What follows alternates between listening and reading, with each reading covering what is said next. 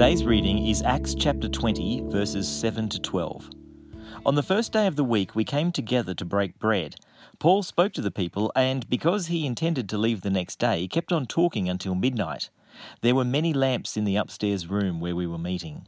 Seated in a window was a young man named Eutychus, who was sinking into a deep sleep as Paul talked on and on.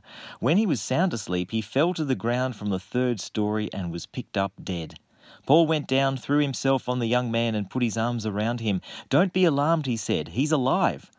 Then he went upstairs again and broke bread and ate. After talking until daylight, he left. The people took the young man home alive and were greatly comforted. Eutychus is the whipping boy of the Bible. He's the proof text used by some when telling others to preach shorter sermons. He's the laughing stock of the church faithful. But if we look closely at Acts 20, we'll see that there is a lot more to this passage than a sleepy disciple. As the disciples of Jesus meet with Paul at Troas, there is a lot of urgency. Paul isn't able to stay long, so he needs to make the most of his time with them.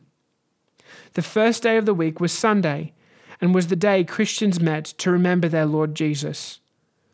Sunday wasn't a rest day or a weekend at the time, and followers of Jesus would meet early in the morning for Sunday worship and then go to work. Paul didn't have much time, so he taught a packed out room with people sitting on the windowsills the gospel and its implications for the lives of his listeners.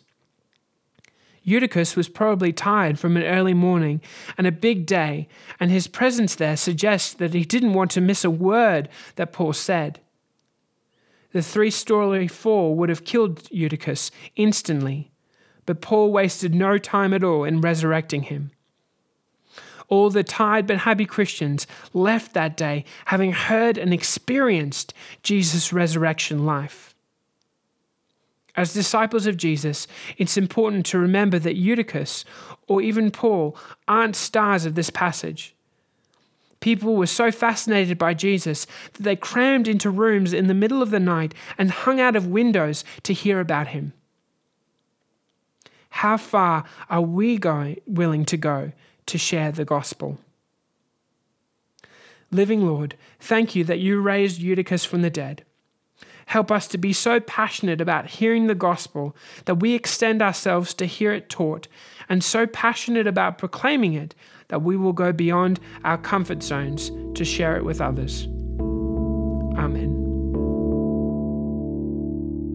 If you have any questions or would like to find out more about our church, visit stbarts.com.au